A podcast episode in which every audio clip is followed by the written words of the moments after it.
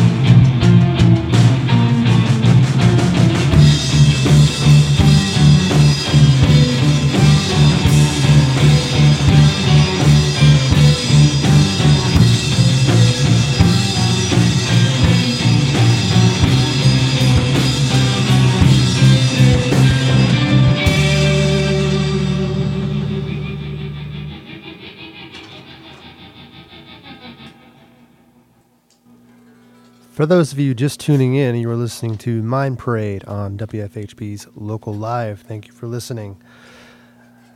What's next on the horizon for Mind Parade? Uh, we are gearing up to release our second album. Is that what I see over there on the wall? Yes, The- an actual album, album, an LP? Yes, there's a, a test pressing of the LP that we are bestowing to WFHB Nice. tonight. All right, Um, uh, listeners, just absorb my own eyesight while I, I look at this because it's beautiful. Yeah, yeah, nice. Um, where can people f- find this? Um, you can pre-order it now from TreeMachineRecords.com. Uh, it's out on locally based and owned and run Tree Machine Records. Um, it will also be in local record stores, and you can find it on our Bandcamp page.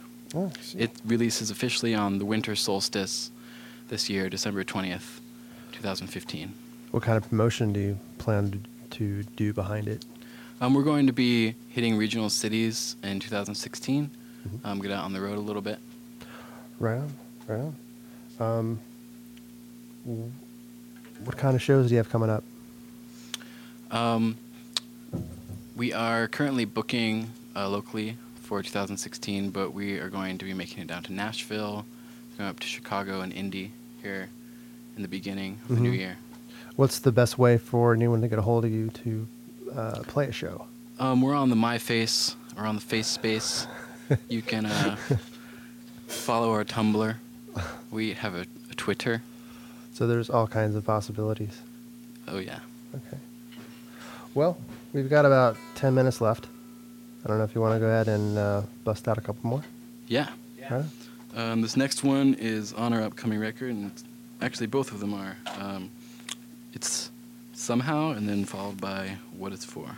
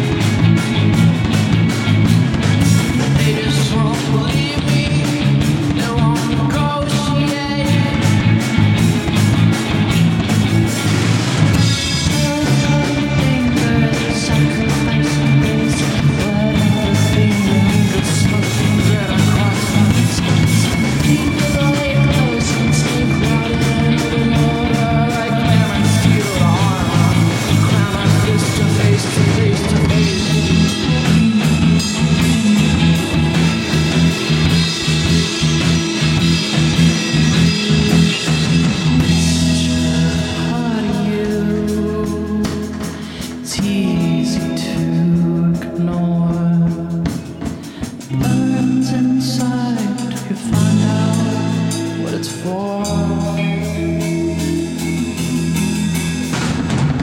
You're such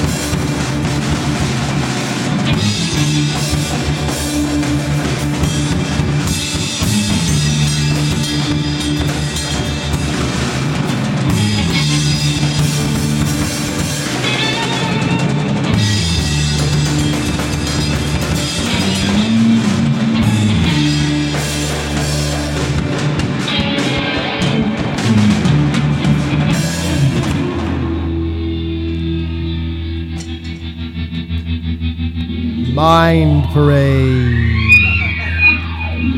Wait, hold on, I gotta do that.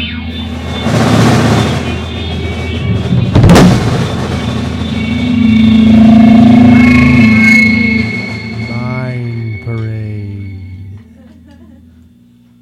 That was Mind Parade, ladies and gentlemen. You're listening to WFHB's Local Live. Thank you for tuning in. What a great show.